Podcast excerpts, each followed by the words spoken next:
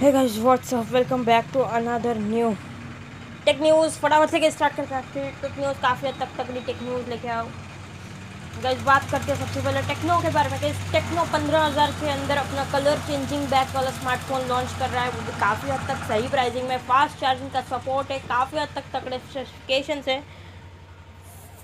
क्या आप इसको लेना पसंद करोगे? टेक्नो के फ़ोन नहीं लेना चाहिए वैसे, वो वो बात एकदम सही है यार। चलो इस बात करते हैं नेक्स्ट अपडेट की। निकल गया था मोटोरोला एच थर्टी के अल्ट्रा लॉन्च की तरफ से। गई ये थोड़ा आ, processor eight gen one Snapdragon का जो लेटेस्ट प्रोसेसर है उस पर आने वाले हैं और काफ़ी हद तक तगड़े फ़ोन्स रहने वाले हैं ये। वैसे ये फ़ोन पहले चाइना में लॉन्च होगा, उसके बाद इंडिया पर लॉन्च होगा। इस बात करते हैं iPhone twelve thirteen iPhone twelve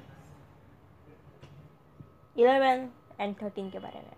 guys ये जो सीरीज़ है वो फ़िलहाल सीरीज़ ने बल्कि इलेवन मिनी वेल भी ट्वेल्व मिनी थर्टीन डिसकंटिन्यू कर रहे हैं भाई। हाँ ये बात बिल्कुल सच है, वैसे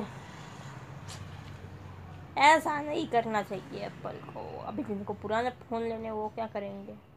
फ़िलहाल फ्लिपकार्ट पर और अमेज़ॉन पर अवेलेबल मिल जाएंगे आप लोगों को। अगर जल्दी लेना है तो ले लो, वरना एप्पल फिर नहीं लेने देगा ये फ़ोन।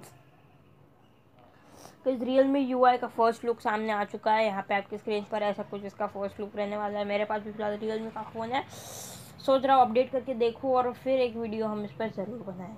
तो इस बात करते हैं वन प्लस के बारे में। गाइस वन प्लस के बारे में इलेवन सीरीज स्पेसिफिकेशंस आ गए। फिलहाल काफ़ी हद तक एट जन वन प्रोसेसर लेने वाला है, काफ़ी हद तक सही फ़ोन रहने वाला है वन प्लस इलेवन सीरीज़ का।